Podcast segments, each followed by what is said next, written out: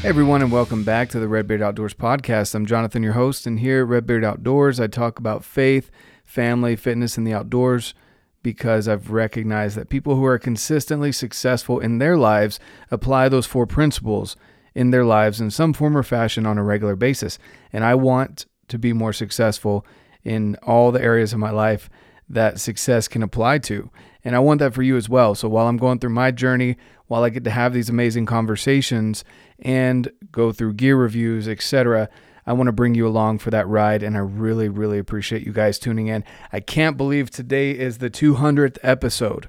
That's insane to me that I've been able to record two hundred episodes. You guys have come along for the journey. The podcast has continued to grow thanks to you sharing it, leaving reviews, telling other people about it, and coming back time and time again.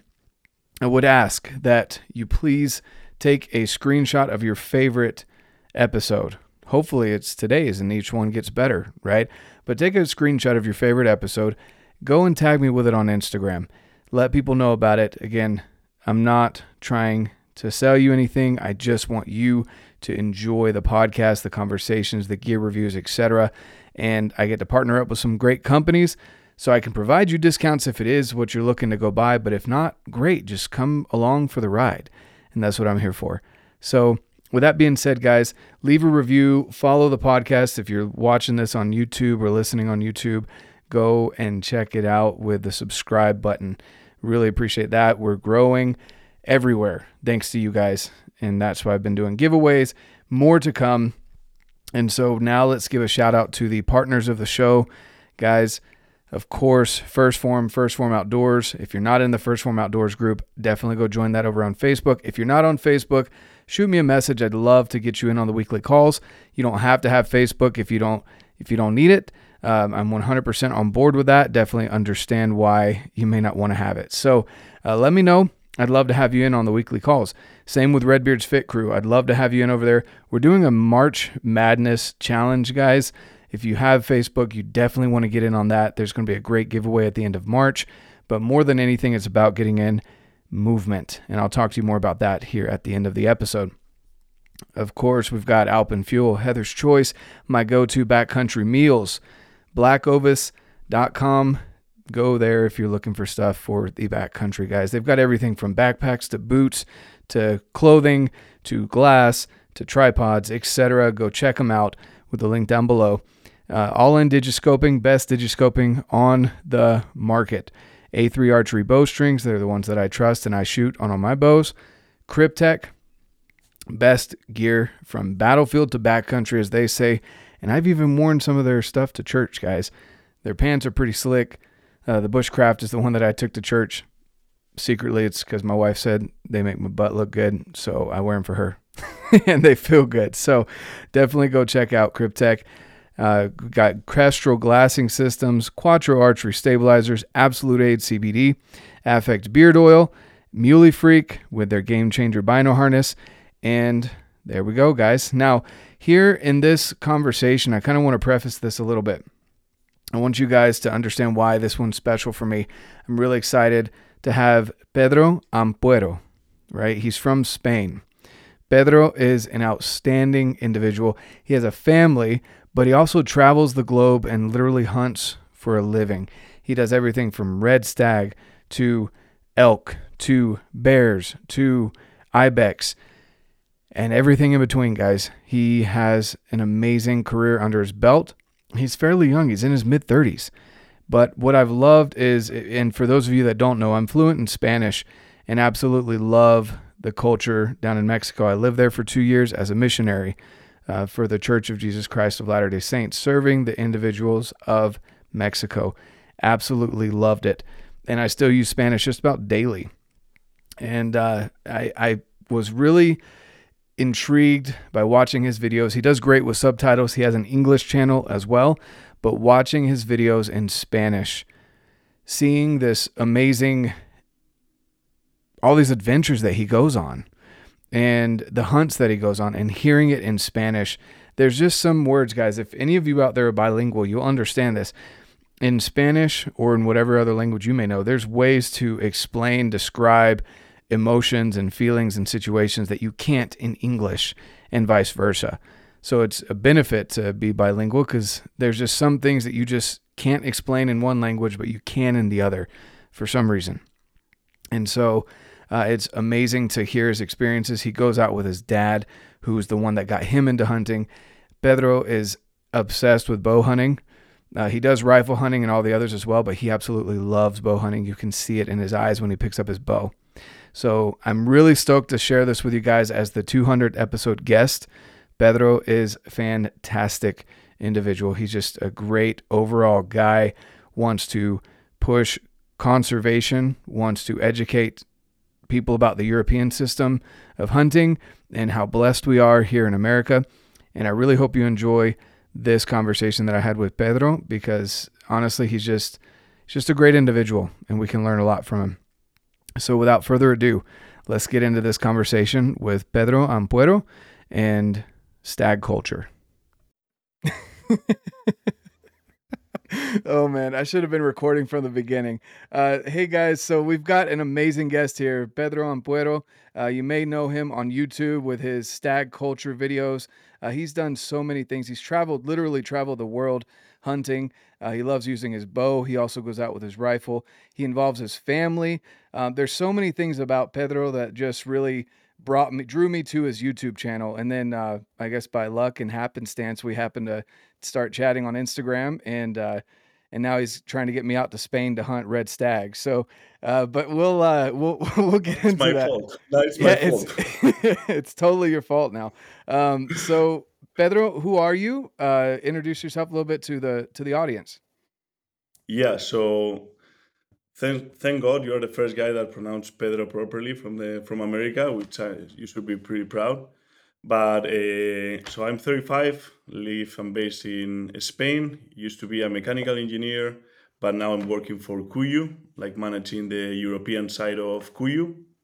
And at the same time with my wife, we have like a video production company, and we had, we do a lot of videos and YouTube films and all that all, all over the world. So that's amazing. I think, yeah, uh, I was able to quit my engineering job for a way more fun thing to do. So we get to we get to spend a lot of days in the field. So we are super, super lucky.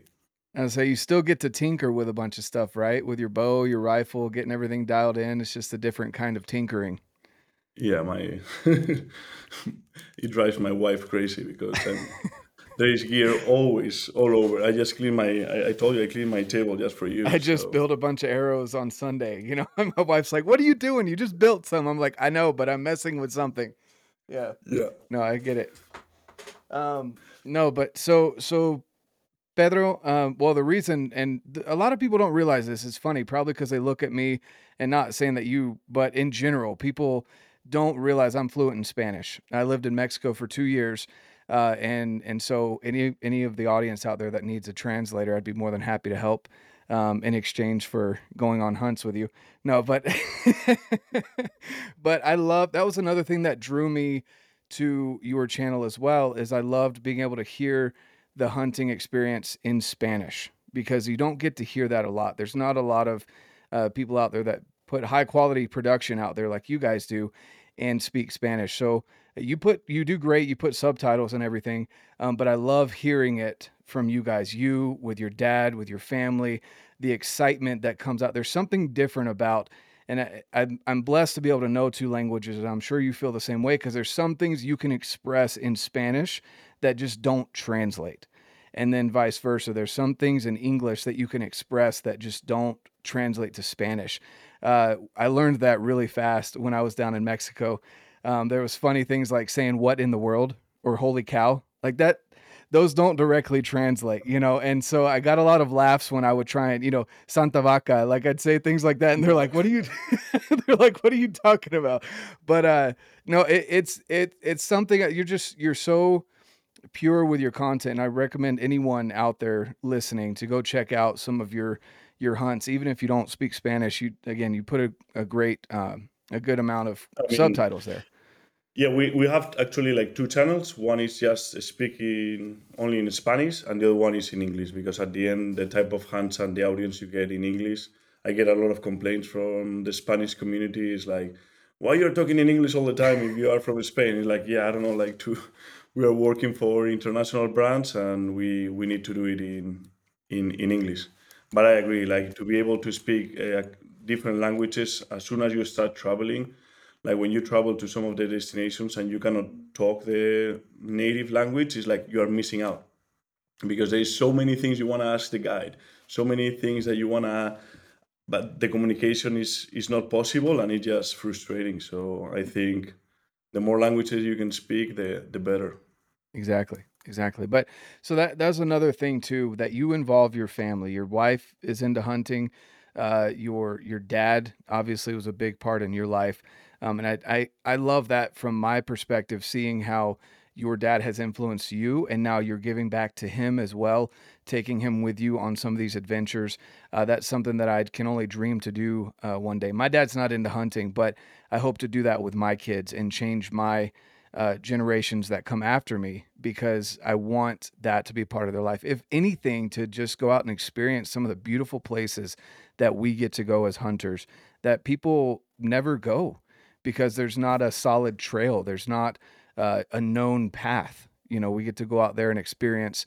Uh, I have yet to experience a roar, but hearing elk bugle, or, you know, seeing deer walk ten yards from you, things like that, just, you can't get that anywhere else until you get out there, even if you're not into hunting and actually tagging out on an animal. No, and I think like the connections you make with the people you hunt with, it's hard to to make them in anything anywhere else, you know. Like, so I, I was lucky that my dad, he's a huge hunter. My grandfather wasn't, so he started like later later on his life, like when he was eighteen or twenty. So there was a hunter inside him, and he I have been hunting with him since I was five. My wife wasn't a hunter at all, so no connection at all. But at the end, he decided she decided to join the enemy to spend more time with me, and now she loves hunting. And we are trying to teach our son to be, to like hunting. And and I have already, he's five only, but I have taken him on a couple of hunts, and it's super cool to, to hunt with your family. Like, also like, I think some of the hunting that I have done a lot, uh, there is not that much mystery anymore on those hunts, but to be able to see the feelings and someone learning and the process of my wife, of my son or whatever, I think it's super, super addicting. Yeah, so. No, for sure. And again, I'll, I'll keep going back to this, because there's there's a lot of, of people out there that don't seem to include the genuine uh, nature of the feeling of missing when you miss, or, you know, things along those lines. I, I have something distinctly in my mind. I don't remember the name of the video, but you were the cameraman and your wife was the one hunting, and she missed. Um, I want to say it was... I want to say you were going after red stag, but either way, that the look of disappointment that so many of us hunters know and feel, I love that you're so genuine with that. And then vice versa, when she did tag out, you know, the look of excitement and, and all the emotions that, did I really hit him well? Did I, you know, all of those things that go through uh, your mind and are expressed on your face. I just love that you guys are so expressive uh, in your videos. So you don't hold back. You let people see the raw emotion that you're going through. And I, I, I really appreciate that. Yeah. Yeah. I think there's one special one that my wife, uh, after trying very hard for shooting an ibex with a bow, she finally, we got close to a couple of ibex fighting at twenty-five yards. So the ibex are just like standing up twenty-five yards, like easy shot, but like a lot of action. Ibex are, the both ibex were moving, hitting heads together, so she will draw back and I'm like, no, no, no, no, wait, because she will stand up in two legs, boom, hit each other, like, so super stressful, and she missed the, she ended up missing the ibex completely, so, and she started crying, and a lot of people is like, no, she's crying because she missed and she's not happy about it, and it's like, she was crying because all the adrenaline and all the emotions he had inside her. And I think that there is many sports, and I don't think there is any other sport that sport that can bring an amateur level person th- those emotions. I guess that if you're uh, playing the World Cup final and and you have a penalty or whatever in the World Cup final, you get those emotions. But as an amateur level or whatever, like no, there is not that many sports that make you cry. I mean, you may yeah. ski down a path and you have a lot of fun. It's like, oh, that was super fun, but not to break in tears is like, that was amazing. So, yeah, exactly. No, I, I definitely agree with that. There's so much work that goes into it. If you're hunting with a bow, getting your bow tuned right to your, you know, to your arrow setup and everything, to your draw length, and and then, you know, not having level ground when you go to shoot, like all of those things that you've worked on, and then to have that miss. It's not just the miss, it's everything that has built up to that moment. And then even the incredible, you know, like what you were saying with the that fighting scene with the ibex. I mean, that's that in and of itself is an awesome experience um, to just have, you know, in your life. And so all of those emotions, yeah, I could I could definitely see that that would be uh, something people don't understand if they don't go out and hunt. And the bad part about hunting is that every opportunity that you get, you're not never gonna get it back. Mm-hmm. So it's like, if I could go back a little bit, it's just like, no, it's never gonna happen again.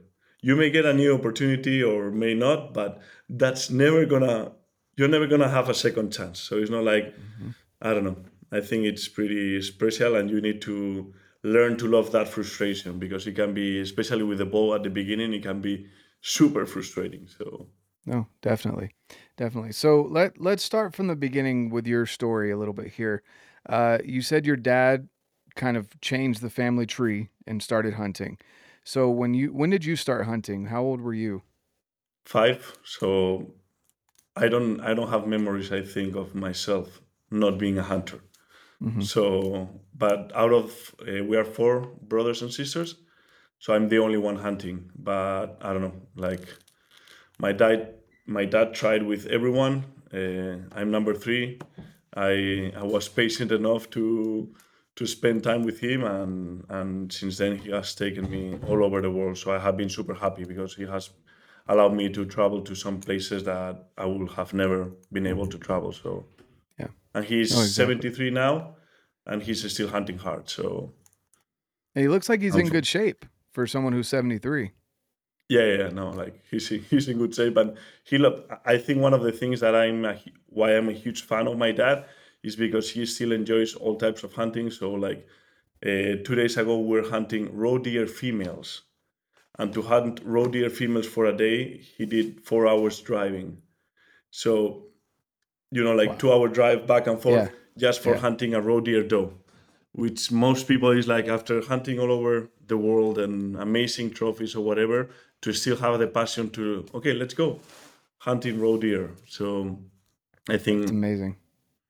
I would love to love be it. that way in a bunch of years. So yeah, yeah, exactly. About forty years from now, right? Can you imagine that? Yeah. Like forty years, that's more than you've been alive. You know, more yeah. years than you've already been alive, and, and you've already had so many great experiences. Imagine what the next forty years are going to bring. Uh, that that's crazy. So you started when you were about five. You don't necessarily remember that. What was, I guess, what's your first memory uh, that really stands out as a as a young man that made you want to say, hey, I'm going to be, I'm going to keep doing this. I'm not just going to stop when I move out of the house. This is what I want to do forever. I have plenty. I mean, I have, even with five years old, I can remember like the first roebuck that we shot and the tracking of the blood and all that. So I really remember remember that. And then I started going with my dad also, like kind of with the rifle. But when I was fourteen, I started uh, hunting with the shotgun. And I think that was a super cool school because I could hunt by my own uh, with a shotgun and a slug. So the shooting distance was forty, fifty meters. And and that's when I think I got hooked to hunting like close distances.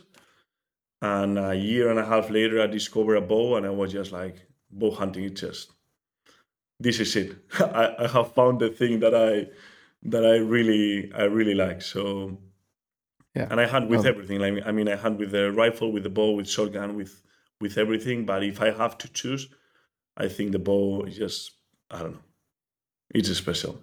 Yeah. No, exactly. I think there's a lot of, you know, there there's some people that have talked about it. I've heard, uh, I want to say Joe Rogan has had some some people on that that they they research the the mind, the human mind, and some things that are kind of tucked away from our ancestors. And something about a bow, whether it be a recurve, a long bow, or a compound bow, there's something about watching the flight of the arrow that is ingrained in us that we just enjoy so much naturally. It gives us that dopamine hit. And at the same time, it's something that keeps us coming back. Even when we miss, even when we're frustrated, you know, we can't get our bow dialed in right or whatever it may be, uh, you know, we we always come back to it for some reason. And uh, and and I can agree with you on that. That's there's something that just is uh, is special about bow hunting. And, and then one the of close the things, encounters. Yeah, I like the most is the silence. Because with a rifle, when you press the trigger, mm-hmm. like you break the whole moment and the whole thing of like the birds sat down, the animals ran away, you know, like you disturb the whole place. And with the bow it's different. You shoot an animal and no one knows still you are there. And I think that's super, that's super special. Yep. So no, for sure. Yeah, that that's, I guess that's a good way of putting it. I never thought of it that way before, but the silence aspect of it, not having to worry about blowing your eardrums out, you know, uh, that that's that being able to enjoy everything from the moment the arrow goes off, watching it fly. And then there's sometimes when you have a little bit longer shot, you know, those sixty, seventy yard shots that it feels like the arrow's in the air forever. Forever. Right? And you're like, come on. But I, you know, it's just, it's, it's amazing. So, and you've been, again, you've been to some great places. Um, you know, something that, that you've done recently, you went to, uh, what was the place that they were dropping you off with, with boats and you were hunting, um, caribou? So this year we have been in, in Kyrgyzstan. That was the latest trip that was mm-hmm. in uh, trying to hunt Marco Polo with, with a bow, which okay. was a grind of a of a bow hunt. I can uh, imagine. Just, we spent twenty hunting days, mm. so that's a a long a long freaking time over there. I lost, I think, I don't know, eighteen pounds or something. Oh man! And, and it was it was a really really tough hunt. And the one with the boats, we were this summer in Greenland hunting that's caribou, what it was. Mm-hmm. which we had yeah. a blast because it was a group of eight friends. Mm-hmm. Full camp, only bows. Um, we shot a, a bunch of caribou and we were hunting two with one, three hunters with one guide. So it was a lot of fun because it was not just only your opportunities, but to be able to share with other people their success and their stories. It was like a super, super fun trip. Too. Yeah, no, for sure. It looked like a lot of fun. And then there was one day you were with Remy Warren and he was yeah. using a mouth tab, right? Yeah, yeah. He he makes things, he, he makes hard things look easy. But like he, he's an awesome dude. Like I, it was the first time hunting with him, and uh, I told him like you are way better in person than on the videos because on the videos he's more serious than in person. Yeah. But he's like, we need to hunt more together. I need to show people how awesome you are. You yeah. know, like yeah, he's, because he's he, you, super. You bring fun out dude. The jokester in people. You you bring out no, that, but he's. The... Like, he's a super cool guy. I mean, the whole team, because he was um, Remy Warren, Adam Foss, that I hunted with him before, that he's from Canada. He's an amazing photographer with uh, his wife, with Frankie. Uh, Cole Kramer, uh, he's a guide in Alaska, in Kodiak. Uh, Justin Lee, uh, that he's one of the best spear fishermen in the world. Um... Who else was there? I blanked out. A lot of people. yeah, a lot of people. yeah, um, that's that. That's awesome, man. So yeah, Mo Newman, wh- which is a, a fisherman, yes, so I don't miss mm. anyone. Mo Newman and Joe, who is one of the guys that worked for for Yeti. So super yeah. wide range of people and from different parts of the world. So it was super super cool. Do you have with with your with what you're doing, all your traveling, all, all the places you've been, do you have like a list of places or is it kind of opportunities come up and you take them? Um, do you have an end goal of like how many places you want to visit? Like how, how does that work? How, how do you plan this all out? No, I don't have, I don't have any plans. Like I, I think I like everything. So I'm not like just, I love the mountains, but I also love forest hunting and bow rifles. So there is so many opportunities out there. That it's more like every year is like where I have not been or what cool experience I want to do. So right now we are actually planning the, the year, and it's like, I don't know, like I would love to, I don't know, to go to Sweden and try to hunt a moose with, with a barking dog, because it's different. I want to know how they use the dog, how they, how they hunt with that dog, and how they stop the moose. And, you know, like, so, so I'm not, I'm more than a species oriented person, more like, okay, let's, let's find an adventure, or let's find something that can be different and that I can have fun. But, but we always end up going for ibex in the mountains, because that's always fun. So, yeah. So, but I don't have like a list, and I don't think, I don't know, it's not my thing. So, and, and that's, that's really cool to hear. So you basically just say, hey, um, I haven't been to this place. I'm going to go Google, you know, whatever, whatever I can hunt there. Basically what my wife asked me, what are you hunting there? Why, why do you want to go there?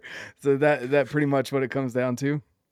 No. And, and since we are talking so much with people, we go to all the hunting mm. shows, and there is too much, too many bad influences in the hunting show. It's like, why you, we don't do something in Zambia, and we go on a boat, and it's like, fuck, that sounds fantastic. It's, and actually yeah. every year I have way too many things that I can do. So trying to pick the the ones that have, that I can make it this year or whatever, postpone it yeah. to next year. But there is always things in the, in the middle that come up. So yeah.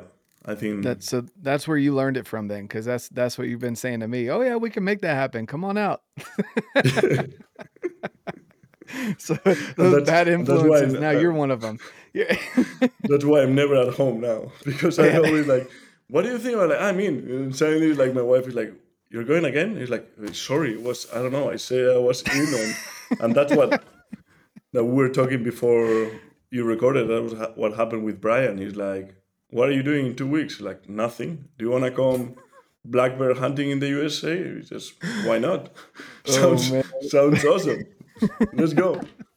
You didn't know what you signed up for there, did you? So I, you know, for those that haven't haven't gone and watched that film, um, Brian does a really good job too of putting out these films and uh, and getting things put together that way. But I love the behind the scenes stuff too, because they seem to work really well together. Brian seems to be the boisterous, competitive, kind of in your face kind of guy. And then Ryan is just content with like hanging out and, and getting things, like he's got it. He's the slow and steady guy. That's like, you know, he's going to complete the task. And Brian's that freaking hare that just is running all over the place, trying to get things done. And that I love their, they're kind of that yin and yang, but uh, throwing you into the mix, I thought it was really fun to watch. Um, How did you, so you said it was like two weeks notice. What's the elevation difference between where you hunt normally in Spain and where you were out with these guys? Cause I know you, they go to some pretty rugged areas. Yeah. So I'm basically at sea level. Mm. So there is a big difference in height, but nothing like, I don't think like, I think more in like in places like Kyrgyzstan that you are hunting at four thousand meters. I don't know how much that is in, in feet, but about twelve, like I think that's about twelve, thirteen thousand, I think. Yeah. yeah. twelve or thirteen thousand. Then you feel it. Then you feel it. Mm-hmm. But gotcha. on, on the States, I mean, it was a big difference, but no, I didn't notice it that bad. Yeah. Okay. Know. Well, that's good. And then you guys had some good success on that hunt. Well, it was, it was probably different because you don't hunt a lot of predators. Um, was this your first bear hunt? Properly bear hunt, yes. I hunt, I shot okay. a, with a bow a, a bear in, in Montana, like mm. long time ago on public land. I, I went for elk and just got to see one black bear. But this was like the first real black bear hunt where we were glassing for black bears, judging black bears. So we, I actually learned a lot and gained a lot of appreciation for the black bear, which I didn't have, to be honest. Gotcha. Yeah. They're, they're definitely an interesting creature. I'll be going uh, on my first black bear hunt this spring. So um, I'm, I'm really excited about that. Uh, so you, you've come over to the States multiple times. What would be your favorite animal to hunt here in the States? I mean, if I would have to say, it would be the sheep, but since it's something that is not very realistic, I would say elk probably. like I will go elk hunting, I think, every September, but it's the same time as the roar here in Spain. So mm-hmm. I I love red stag hunting too. But I think like the hunts that you do, like you are calling animals in, and that interaction between animal and and you and calling and trying to think what they're thinking and all that, it makes things way more exciting. And when you have an elk bugle or like a red stag roaring at forty meters between the trees and you ha- you cannot still see it and all that, I think you cannot beat that. It just, I think it's amazing. So yeah, no, for sure. So so the so sheep hunting, what what is it that attracts you about sheep? And then we'll get back to elk and and red stag, because that's definitely something. It's funny, I've got a, a vision board right here by my desk, and up there I've got elk and red stag because those are my top two Uh, animals, and for that reason, for the interaction. But we'll we'll get to that in a minute. What's what attracts you about sheep so much um, that you'd be interested in that kind of hunt? The places they live. So I have only hunted in North America sheep once, and it was in Norwest Territories, and I think it was probably the best hunt I have ever done because of where they live and how much terrain you have, and like it's like, where are we going? And the guy has never been there. So you're like, okay, why we don't go there? And the backpacking thing of being able to have everything on your pack and moving forward and not having to look back and going back to the same camp every day and just discovering new country, living out of the land. I think that's super. I mean, I would love to have more places in Spain that are wild enough to do that, because it's like super special. Like the connection, it's, and the animals are just like, uh, they are beautiful. So they are hard to hunt, uh, hard to trick. So the terrain is not easy because everything is open. So I, that's why I probably like, like if I will, I, I will have to choose any hunt from the world, it will be bow hunting mountain game. Because it's super tough. The places are amazing. And you get to spend enough time there to really get connected to the place you're hunting on. So, yeah, no, for sure. And then, you, you know, there's nothing like getting up on a mountain peak and being able to just look out at all that terrain, all that area, and just, just soak it in, even if there yeah, isn't then, anything immediately there. And then you look to your, to your hand and you have a bow and you're like, fuck, I'm stupid. What the hell exactly. am I doing here? Exactly. I don't know the amount of hunts that I, I get on, and it's like, fuck, Pedro, you just, you're fucking retarded. I don't know why you are here. And just like, exactly. It's like, man, you should have stopped watching be... YouTube. Yeah. Why am I making YouTube videos? Yeah. That is awesome. No, it's so true though, because like they, sometimes you forget. You know, you you sit up there, and I don't know how many times like it. it I can only imagine for you guys having to capture the moment as often as you do. Um, it, it's, it's rough because there's been plenty of times where I've been up on the mountain and I've experienced something and I'm like, man, I should have recorded that. You know, there's just some things that you just still don't even get on camera, even if you are running a camera so very often, um, or for me, where I'm trying to take pictures and get videos as much as possible, there's still times where I forget to pull my camera out. It's just such an amazing experience that you're just like, and then you get down the mountain, you're like, oh crap. You're like, I yeah. forgot to get this or that. So I think about filming, there is two sides. So there is one side that I really love, that it's to capture a hunt forever and you never forget about it. And actually I think you can, uh, like experience the hunt twice, because sometimes like with adrenaline, uh, you shoot the animal and just there's so many things going on that it's like, I don't even know what happened. It's just like, hmm. I think the bull was there, but I'm not sure if it was there or there. Like, I don't know what happened. So to be able to watch it on, on video afterwards and have that story and watch it a few years back, I think that's pretty cool. But at the same time, it's also a pain when, like you lose opportunities. You have to understand that you are there because you are going to do a film. And if you lose an opportunity, it's what it is. You wouldn't be there if you wasn't, because you were telling or trying to share that story, and you have to assume that. But it's also sometimes a, a lot of work that you don't see about filming, the batteries, backup, trying to record and explain. Mm-hmm. And some days you are feeling great and some days you are feeling sick, and you just, so there is a, a balance, but at the end of the day, I think when you come back, it's always worth having that those memories. So yeah, no, I, I definitely agree. And again, you guys do an amazing job, uh, you and your wife, as a that partnership that you've got. Um, I, it's that's interesting to me as well, working with your spouse, um, having a, a company where you guys work together. Uh, and I, I want to delve into that here in a little bit, but let's get back to elk and red stag.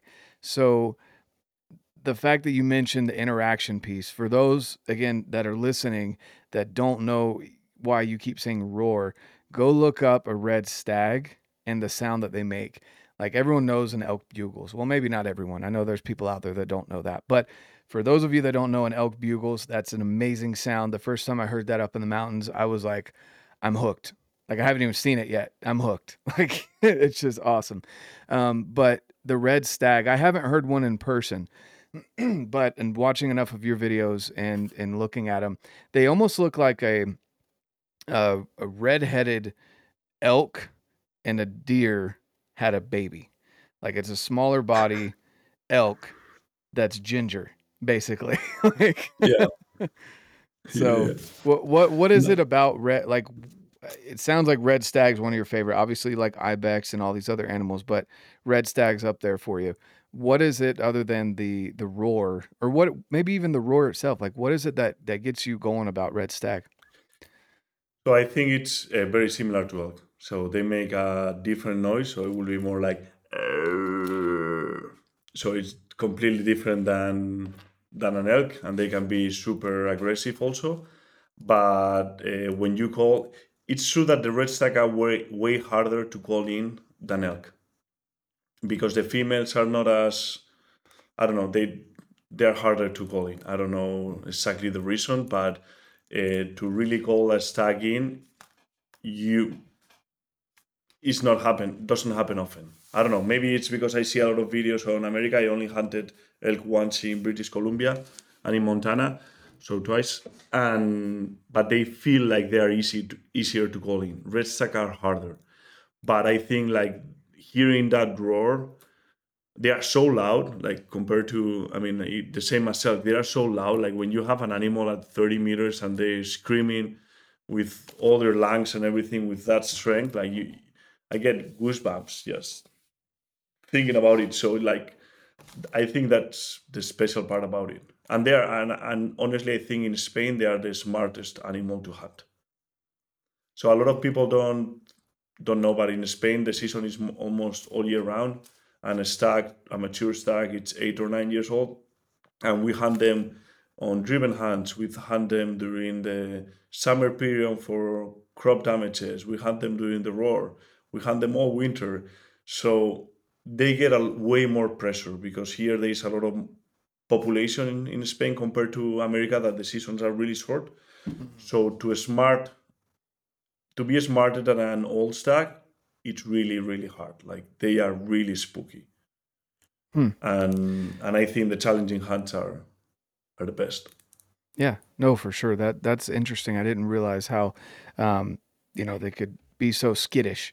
Uh, is that, now, have you ever hunted uh, axis deer? Yeah. I actually lived what, what, in Hawaii for a year and a half. Okay, awesome. So when compared I, to axis deer, because I know how skittish they are, compared to them, what would you, where would you put red stag? Are they up there with them, or a little bit less? So I think they are different. I think the red stags are smarter. You know, okay. Like, they think better. They think their moves. Even when they're roaring, like, they uh, actually are spooky. You know, like, they hear a, a branch, they start running, or, you know, like, but they are not like smart. Like, red stag, you you are roaring, and it's like, I have been chasing this stag, and he keeps roaring, and he keeps maintaining those two hundred meters, because he already knows that you are there. And like, how he knows? And he just keeps roaring, but maintaining the safety distance in the forest. And you're mm-hmm. like, why I have been chasing this stag for an hour, and still he's still one hundred meters away from me? It's because he knows you are there. He's not running away yet. He knows. So I think they are different. And sometimes you will hear a stag and suddenly it's gone, or you through the trees and they just go away without making any noise. And I think axis is more like a, a spooky animal, used to be hunted by predators, so when they hear noises, they jump away or they run. But it's not the same mental. Mm. Plus gotcha. The fact that there is way more axis than, than red stags. So when, yeah. where we hunt red stags, you get to see a day two or three males. In Hawaii, there is axis everywhere. So mm. you get a bunch of opportunities every day. So, and did you, when you went to Hawaii to hunt axis, was it on Lanai? No, so I lived there. So I hunted axis mm. in Maui a lot, where we okay. where I was living. And also, no, in Lanai I didn't hunt axis, but I hunted in Molokai. And yeah. Awesome. So we, we, okay. we hunted a lot. And it, it's a super fun animal to hunt. Yeah. Oh, for sure. And the meat is some of the best meat out there, too. Um, that axis meat is pretty pretty awesome. And the roar they make, that's special. That's between the an elk and a roar. Yeah. Have, have you huh. heard that one or not? Mm-mm. I'll have to look that up. Like, arr! Huh. Arr! That's awesome. Probably there's people that do it better. So yeah. Go look it up. That's awesome. Because you don't really... So I, I heard deer for the first time this year. I've never heard deer before, and and it, it was weird. And so I was just sitting there calling elk. Nothing was going, so I was, you know, eating my snacks, whatever. And then these little baby deer had, like, lost their mom, I guess, because they'd run off and were chasing each other and all this stuff. They were, like, running all around me. And then they stopped, and then I started hearing, it sounded like a horse, um, like a horse cow call.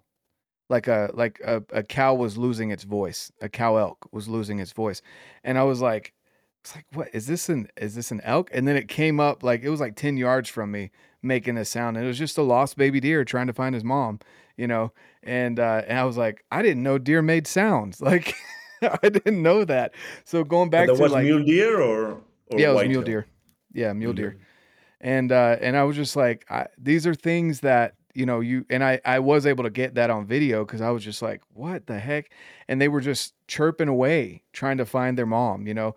Uh, but it was, it, it was, it's interesting the the things that, again, going back to getting outside as much as you can, you find things out that you just, you would never have known if if you hadn't gone out there and spent some time, sat down, unplugged. There's no signal, and uh, and you just you're just in soaking it all in. You know, you hear things, you see things. There's so many different adventures that you can go on.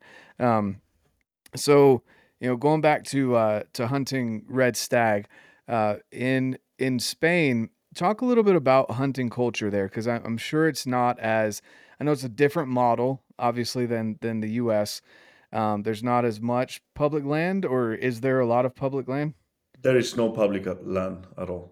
Okay. So there is. So talk to us public... a little bit about that. So there is some public territories that they have uh, tags that are managed by the government, mm. but it's an auction system, most of it. So those tags are sold. Mm-hmm. And the private land works similar way. So a town will have their hunting area, their hunting territory of the town, and the town will lease those hunting rights to people for a period of a year or ten years or depending on that. And the government decides how many animals you can shoot in those territories. And with those animals, the guys that own the lease can do whatever they want. They can sell them to a third party. They can hunt them themselves. They can not hunt them. But they, you buy every year, you lease the, the land to a town. Gotcha. So it's good in the ways that you can hunt more, like there is a lot of opportunities. The bad thing is that uh, you need a little bit of monetary power to to access to the ground. So, yeah. I mean, like there is a lot of levels and depending what you want. So everyone more or less can, can hunt, but uh, the cooler trips, everything is uh, private.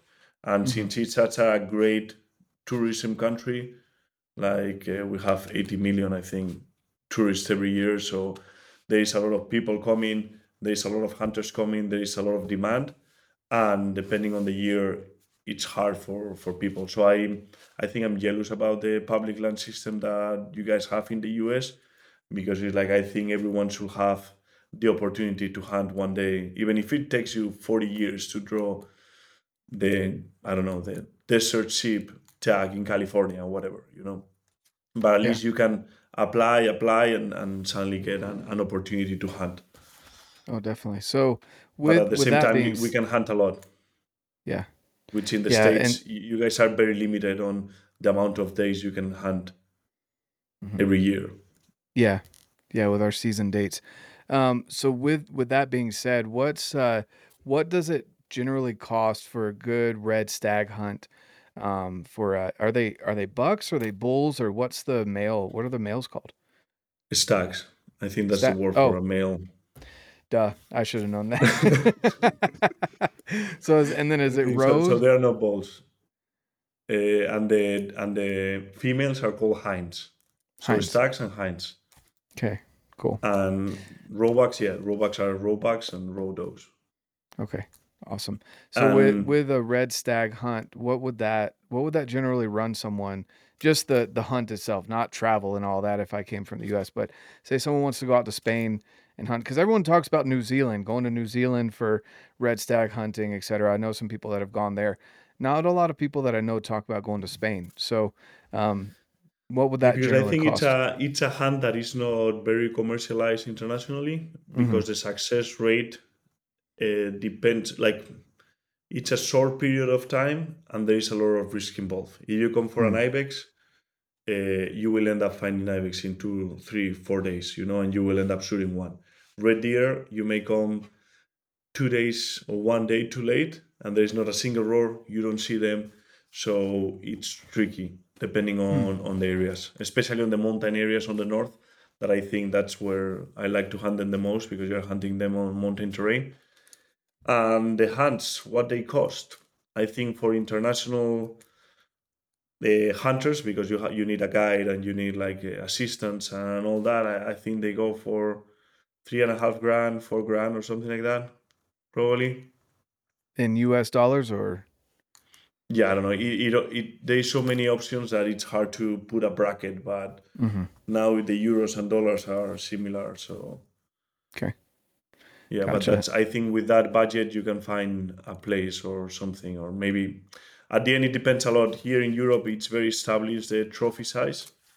So a lot of hunts depend on how big the animal is. So it's a different culture. Like, and if you go to Germany and Romania, that there's some Euro- great European countries that you can hunt red stags, uh, the prices depend a lot of, on the trophy of the animal. And then gotcha. You go to five grand, six grand, or something like that. Hmm. Okay. Well, that makes sense. That doesn't sound nearly as bad as I was thinking it was. Um, because I know New Zealand, I had a buddy that went there and I think he spent like ten or twelve thousand to to go to New Zealand for a, a, a hunt. And the other thing too was he wasn't able to bring the meat back um from New Zealand. There was something that happened with the meat. I think there was some infection or something on the rear rear leg, and so they ended up donating the meat. I think when you travel internationally, uh, dealing with the meat is just too complicated.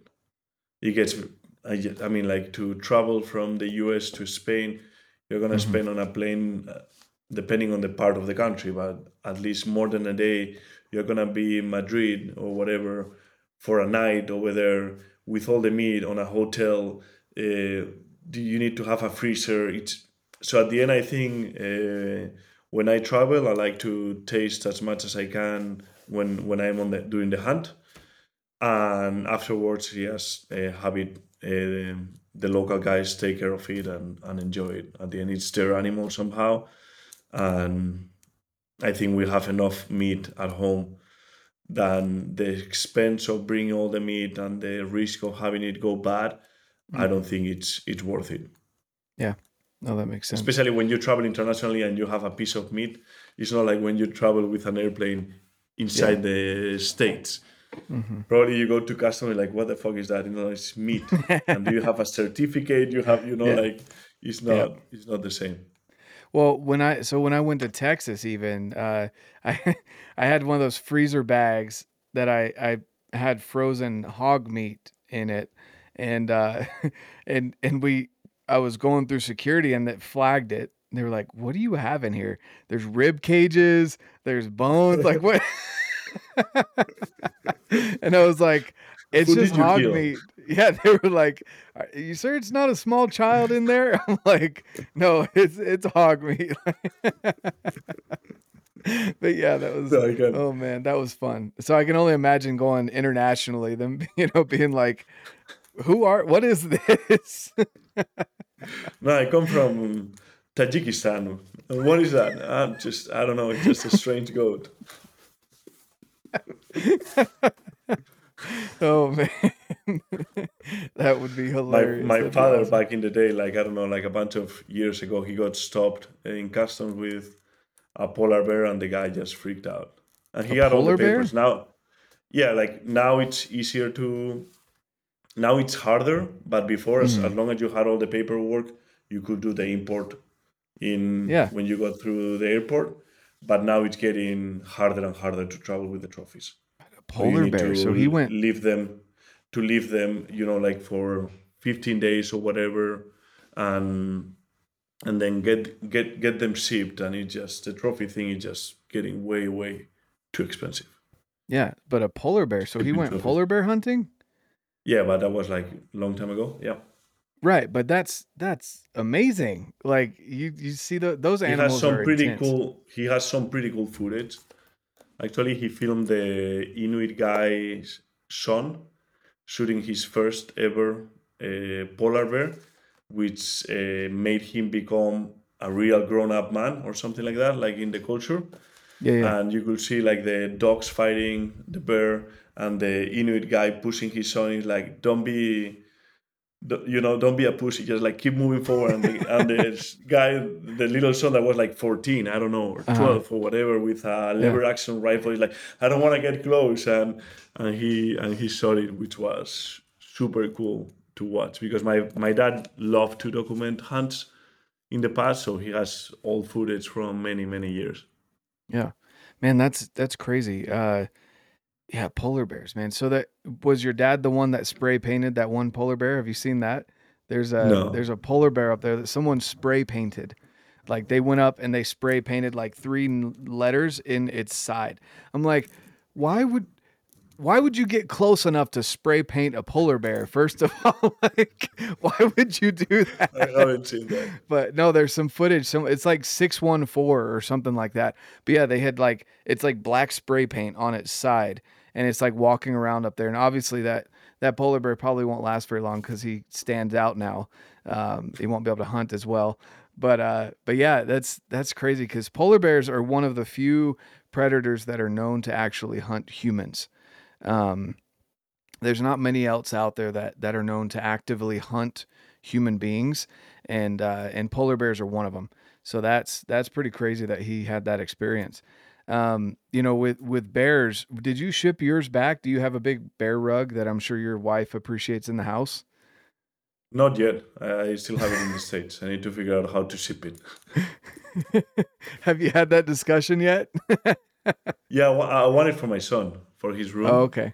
Oh, okay. He's That's gonna, a good way I mean, to, I think, yeah, he's going to be stoked. I mean, I, I, I, I bet that he doesn't have any friends with a bear hide in his room. No. So I yes. Did you do the mouth open? Cool. Did you do the mouth open? No, I, I don't even know what what I, what I'm doing. Like I told okay. Brian to just like do the rack, but I don't even know how because it has cities, so we have to apply for the permit and mm-hmm. ship it over. And I don't know, just yeah. Spain is it's been really bad against hunting in terms of introducing animals, and they have increased a lot the taxes, so they are applying the V A T. Not to the value of the skull of an animal or to the trophy, but to the value of the hunt. Mm. So it's just getting ridiculous to import animals. Mm. So they, their analysis is that we travel all over the globe to just bring a trophy and that we should pay the V A T of the value of the animal alive. Like it's mm. not alive, it doesn't have meat, it's not moving. Yeah. Uh, some of the hunts include the guiding, the service, the trip. So I think it's just stupid, but for them, they are making a lot of money, but it's making harder and harder to import trophies. Yeah. No, for sure. To the extent that well, it's like, am I willing to spend that much money on bringing a trophy, or should I go hunt more? Mm-hmm. Exactly, and that's uh, that's a good that's a good reason to get the bear rug in the house. I might have to use that, because I was thinking, like, after I after I go bear hunting this spring, how would I be able to have that in the house? And you just gave me a great idea. So I will tell I'll tell my wife that it was Pedro's idea to put it in my son's room. That's like... I'm gonna get in a lot of trouble after this podcast. Eh? You're, you're putting all on me. The Spanish guy, he knows very well. He, he like, told me to come to Spain. Guy. He said, "Go to Spain, hunt red stag. It's great. You know, you're gonna have a great time, babe." He said to bring the bear in the house. Like, he said all these. You know, it's funny though that you trusted uh, Brian to uh, to take care of your bear after what you did to his uh, his his sleeping pad. So, for those of you guys that haven't seen that video, you should definitely go watch the bear hunt uh, between Ryan uh, and Brian Call and Pedro, because there was a lot of uh, tomfoolery, we'll say, that uh, that happened in camp. And there was a couple of really good pranks that uh, I'm surprised Pedro gets invited back to to come hunt with Brian after. But um, man, that was so. How how many days were you going after those bears? I, I can't remember the the amount ten of days, days you were up there. Ten days. Ten hunting and days. Then so it was you, uh, a great experience. Yeah. Yeah, and you kind of, if I remember correctly, you kind of hesitated, didn't you? Like, you didn't want to shoot first, or there was something that no, you so, were. So the way it works, I don't know, like I'm I'm not used to hunting with so many people with guns. Yeah. It was like, if you spot the bear, you are first mm. on shooting. So the thing is that I spotted the first uh, big bear or whatever that we could shoot. And since it was the first day, I was like, I'm not mm. shooting it. I, I don't right. I don't really care if That's I come right. empty-handed or not. But like, to finish the hunt without being able to appreciate what I'm shooting, I didn't come here for that, so mm-hmm. so I, I let Brian shoot it. He shot it, and I we ended up shooting mine on day nine. So it was a we, we, we had to split in two teams, because it was Brady Miller also from Go Hunt, super cool guy. He went with Ryan Lampers at the middle of the hunt. He's like, we need to split mm-hmm. in two, because we weren't seeing the amount of bears that that they mm-hmm. promised me. They were like, no, it's gonna be warm. There's going to be bears everywhere. And we had snow. We were freezing our asses. But it was a super cool hunt, and we I, I learned a lot, to be honest. So yeah, no, for sure. That's that's awesome. Uh, yeah, and they definitely they definitely don't go on the easy hunts. They don't go on the, you know, come back to the truck every night kind of hunt. Like, they they definitely get after it. So that that's really awesome. Um, no, and they love what they're doing. Like, if you see yeah. Brian, like, uh, documenting hunts, like self-filming sucks, because you are all the time, oh, yeah. instead of hunting, you are trying to think about, I cannot miss this. So I love when you have a cameraman that he's taking care of the story and you can just enjoy the hunt. But to be able to self-film, put the time, go up there and all that, like, to have that energy, I think he's doing a, honestly a, a great job. And it's because he really likes it. So he's not trying to... to show a different character on the videos than what he really is. You know? Yeah. Yeah, no, that, that's awesome. What would you say um, would be your favorite hunt out of all the ones that you've done in the many years that you've been hunting? What would be your, your, your top hunt experience? Because what I'm recognizing a theme with you is that you are all about the experience. And if people haven't understood that by now, uh, you can go back and listen to this podcast again and see all of, and then go and check out Pedro's stuff, because you, you just, again, talking about the bear hunt, you didn't want to shoot a big bear on day one. Uh, you wanted to have the experience, and you're okay coming back empty handed because you wanted the full experience. Um, and you seem to, that seems to be a trend in, in your adventures. So what would you say would have topped the list for you um, in all the hunts that you've done? What, what's been one of your favorites? So that, the thing about trying to experience and spending more time is something that lately, like when you go on places, like I don't want to hunt the first few days and kill an animal the first few days. And actually in some areas, it's when you have higher chances because the animal are there, you haven't spooked them, you are in top shape, because as you get more and more days in the field, you start wearing down, things can go wrong, you can hurt yourself, your bow can go bad, or the weather can come in. So on tough hunts, you shouldn't be missing out on opportunities. But at the same time, I have something inside me, it's like, I came all all the way to here just to, just, you know, like to hunt for two days. So I don't really want, I don't really want to kill an animal, but I really want to hunt. But at the end, I always end up on the later part of the hunt, like I'm running out of time, getting stressed. So there needs to be like a little bit of a balance. And that has, I don't know, like I have been on a bunch of hunts, especially with the bow, that I haven't been successful. And like in Kyrgyzstan, it's twenty hunting days. twenty hunting days, it's a lot of hunting days. So it's not like traveling and all that. So it wears you off. You are tired, like uh, you get sick. Uh, I don't know. And some of the trips, some of the animals I have gone, in the best arrivals, I had to go three times to Turkey. So the third time I was like, just, I don't know, like, and I think you like think about the animal like higher than it is. And it's like, it's really hard. And you just, you have the mental game. You need to learn how to play that mental game of like, it's just a goat.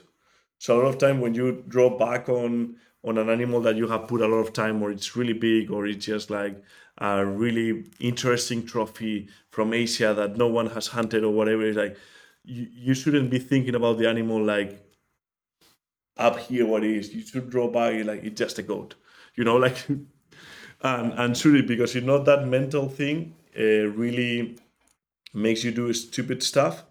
And if I, if I will have to choose hunts, more than place, it will be mountain, a bow, and backpacking. And I think the animal and the place is not that important. Hmm. I love it. I love it. That's and there awesome. Is actually also some hunts in Africa that people underestimate Africa, and there is some really tough hunts in Africa, and very different, like the rainforest or hunting Lord Derby and on tracks, like tracking those animals for days, like on forty degrees Celsius or like super warm weather. There are some really super cool hunts in Africa that people underestimate, because probably all the videos that you get and all the content that most people see are people driving around on a car, and that I really enjoy. So mm-hmm. and oh, it's hard sure. to pick. I, I like. That, that's like awesome. Everything. That's, I was going to say, I, I was waiting for a, a, an interesting response. I knew you wouldn't be able to nail it down to one. So I, I, I no, like but I that. think that's... mountain, bow, and backpack. So Northwest Territories, the old sheep hunt that I did, one of the best trips. Mongolia, the ibex hunt in Mongolia that I did with the bow. Super cool. It took me also a lot of days. Mm-hmm. And yeah, I don't know. I could keep listing hunts, all the hunts that involve that, or horses and ca- and tents. Mm, yes. Mm-hmm.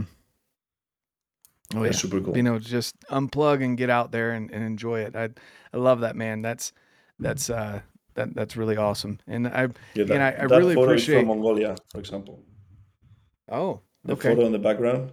Yeah, and you see that terrain, and you glass, and you don't see any single animal, and you're like, what the. F- hell I'm doing here with my bow. That's a beautiful picture. That's that's amazing. Yeah. Well, I really appreciate your time today, Pedro. It's been it's been a pleasure being able to chat with you and and and hear your experiences and things that that uh you know, you've been all over the world, and you've had so many great experiences that people can only dream of having one of. And uh, you're just a wealth of knowledge, wealth of experience. And I highly recommend everyone go and check your stuff out. Um, you you really do. You keep it humble. You don't. You're not braggadocious by any means. And I love that about the, about your content. I love that about how you involve your family.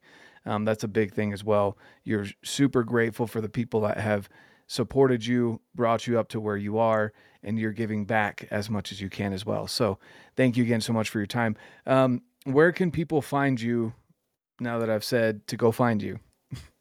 Yeah, so Pedro Ampuero, but if you put like on YouTube Pedro hunting or something, I don't think there are many Pedros out there. So It will be the easiest because spelling my last name is going to be hard. And now on Instagram, I'm shadow banned. And now I'm shadow banned on Instagram. So you need to oh. really put my whole name with all the letters, and it's mm-hmm. it's a pain. But hunting, it's it's what it is on social media. Yeah. Oh, for sure. Sweet. Well, I'll leave those links down below, guys. Uh, thanks again so much, Pedro, for your time. I really appreciate it. Guys, go follow him. Check his stuff out. Great guy. Um, and, and I really enjoy all the adventures. I, I kind of live through you in some of these adventures because I don't know if I'm going to be able to go on some of these. But, uh, man, you, you keep it up. And, uh, again, thanks so much for your time. Guys, as I always say, get out, live your life, and love it. All right, guys, I really hope you enjoyed that conversation, man. It was awesome to just sit down and chat with Pedro. Um, I'm probably going to end up in Spain now so that I can go hunt red stags with him. Uh, but in, in all reality, guys, Pedro is just an amazing individual. He really uh, has earned my respect, and he's he's humble, but he's a jokester, loves his family, and remembers his roots and where he came from.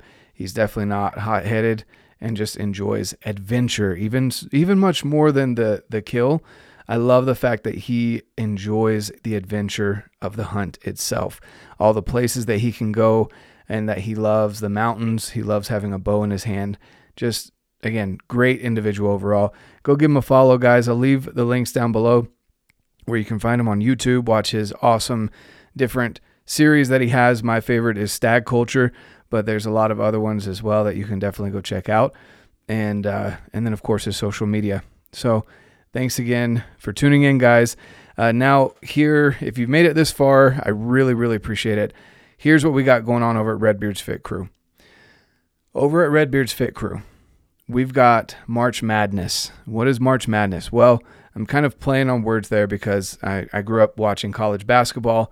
I'm a big Tar Heels fan. I don't really have a lot of time to watch college sports anymore or sports in general, but I do love this time of year for how amped people get for their college teams. So we're going to do a little play on words there. In March Madness over in Redbeard's Fit Crew. If you have Facebook and you're not on Redbeard's Fit Crew and First Form Outdoors Facebook groups, go get in over there, guys. It's an amazing, both of them are amazing groups of individuals that just want to better their lives each and every day through fitness, getting outdoors, and just having a great community to back you up. So at Redbeard's Fit Crew, we're going to be doing a little bit of a challenge where you ruck every single day. And it's not a ruck like throw forty-five pounds on your back if you can't do that. It's five pounds, something more than just your body weight, and get outside for a forty-five minute walk. There's already been a couple uh, days that we're not able to do that for some people. They've got snow drifts up to seven feet. Not able to get outside and go for their walk. So it's walking up and down the stairs, around the house, in the garage, whatever, on a treadmill, forty-five minutes with weight on your back.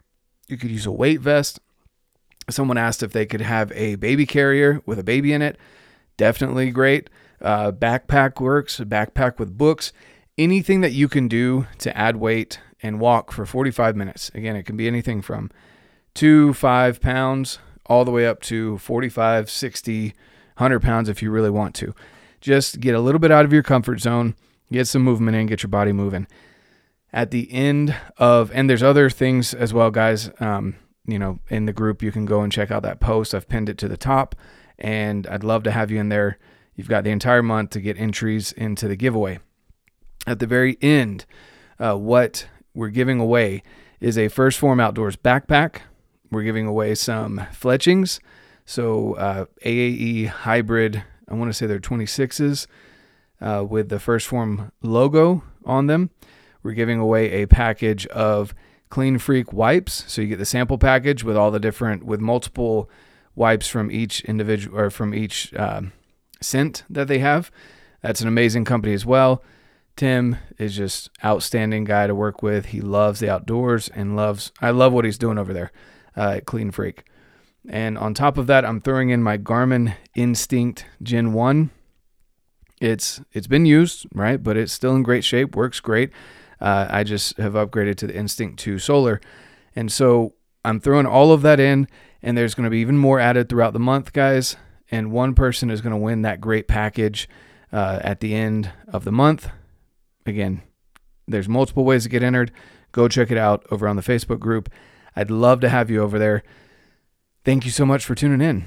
And I uh, hope to see you over at Redbeard's Fit Crew and First Form Outdoors Facebook group. Let them know Redbeard sent you. Outside of that, guys, have an amazing weekend. Thanks so much for coming along for the ride up to this two hundredth episode. Can't wait to see what's in store going forward for you guys. And of course, get out, live your life, and love it.